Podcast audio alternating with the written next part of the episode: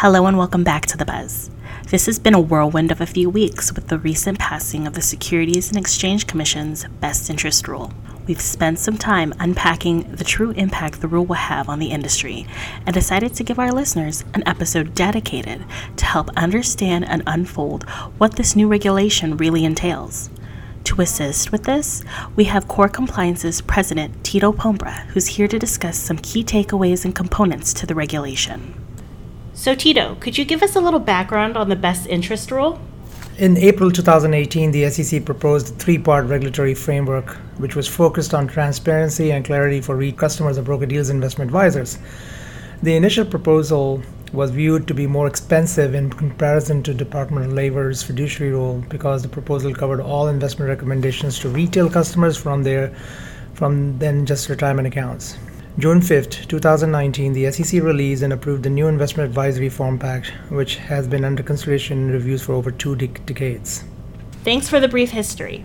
After reviewing the reform package, would you agree that the centerpiece is surrounding regulation best interest? Absolutely. Regulation best interest, or Reg BI, was specifically designed to increase or raise standards of conduct and service from brokers.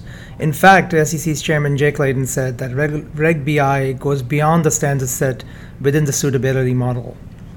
Okay, great. Now, what are the industry expectations of the rule? Sure. So Commission anticipates that the Reg BI will elevate, enhance, and clarify brokers' obligations by requiring them to act in the retail consumer's best interest. In fact, uh, Chairman Clayton added that this rulemaking package will bring legal requirements and mandated disclosures for broker dealers and investment advisors in line with reasonable investor expectations. The rule requires brokers to act in the best interest of their retail customers when making recommendations, including not placing their financial or other interest ahead of interest of the, the retail customer. It will take time to implement, though, as Regulation BI alone is 771 pages, and many have yet to fully unpack and digest it entirely. Also, aside from the time this industry wide change will be costly, firms need to prepare and understand this uniform and universal investment protection affects many as- aspects of their own compliance program. There is a lot of work to be done here, and we suggested to get an early start on reading this rule and implementing it. All right. Understanding those concerns, are there some takeaways firms should consider as the June 30, 2020 deadline approaches? Sure, absolutely. Uh, brokers are required to adhere with the soft best practice standard, set up DOL to synchronize rulemaking later this year. The CRS form likely to add client confu- confusion in deciding on broker versus fiduciary advisory, and more focused on protecting brokerage role than consumer. There, there are other, you know, inter- interesting issues that will probably result from this, and needs to be uh, aware of it, and it's going to come into limelight before June 30th, 2020. Okay. So you mentioned Form CRS in your takeaways. What impact does this new regulation have on Form CRS relationship summaries? Sure. So Form CRS, also known as ADV Part 3, um, it requires investment advisors, broker dealers to deliver a relationship summary to retail investors at the beginning of their relationship. Firms will summarize information about services, fees, costs, conflicts of interest, legal standard of conduct, and whether or not the firm and its financial professionals have disciplinary history. The relationship summary will have standardized question and answer format to promote comparison by, by retail investors in a way that is distinct from existing disclosures. The relationship summary will permit the use of layered disclosures so that investors can more easily access additional information from the firm about these topics. It also will highlight the Commission's investor education website, investor.gov, which offers the investing public educational information, including series of education videos designed to provide ordinary investment with some basic information about broker dealers and investment advisors. This this is a very complicated implementation, and I, I think uh, getting a head start on this form CRS is required, and and, and uh, we advise the firm not to wait till June 2020 to implement this. Wow, that's a lot to consider, but it's a good starting list for firms to start implementing. Are there any tips or last notes of knowledge you'd like to give our listeners who are just starting to adjust their own compliance programs? Um, sure, the firm must be aware of their overreaching compliance obligation under Reg BI, which include disclo- disclosure obligations. Uh, broker dealer must disclose material facts about the relationship and recommendation.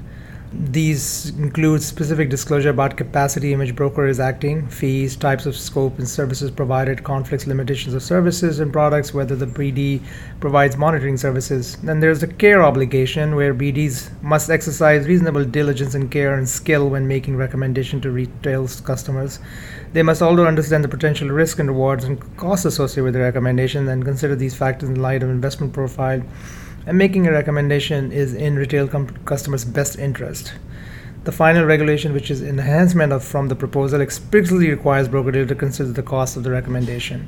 Then there is the conflict of interest, interest obligation, where broker dealer must establish, maintain, and enforce written policy and procedures reasonably designed to identify at least at a minimum disclose or eliminate conflicts of interest. This obligation, which is an enhancement from the proposal, specifically requiring policy and procedures to mitigate conflicts that create an incentive for the firm's financial professionals to place their interest on or the interest of the firm ahead of the retail client's interest.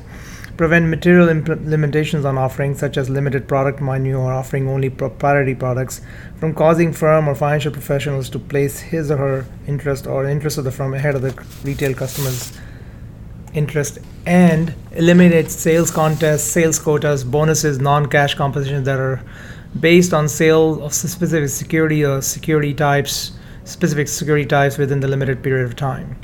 The compliance obligation is an enhancement from the proposal. Broker dealer must establish and maintain and enforce policy and procedure reasonably designed to achieve compliance with the regulation best interest as a whole.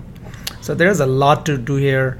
There is there is a significant amount of work. There's going to be revisions to firms' policy and procedures, implementation of new policy and procedures, disclosure requirements, disclosures on website, disclosures on obviously ADV.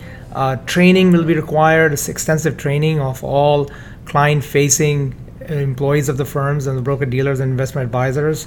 So, um, so there's a lot coming. And then, lastly, being aware of your organization's obligation is, is a great place to start when approaching Reg BI. If you have any questions or concerns regarding Reg BI or need assistance with adjusting your organization's compliance program, please free to reach out to us at 619-278-0020 or at our website at www.core cls.com. Thank you very much. Well, that's it for this week's episode. If you'd like additional information, please check out our website at www.corecls.com. You can also follow us on Facebook, LinkedIn, or Twitter at CoreCLS. Thank you, and we hope you tune in to next week's episode of the CCO Buzz.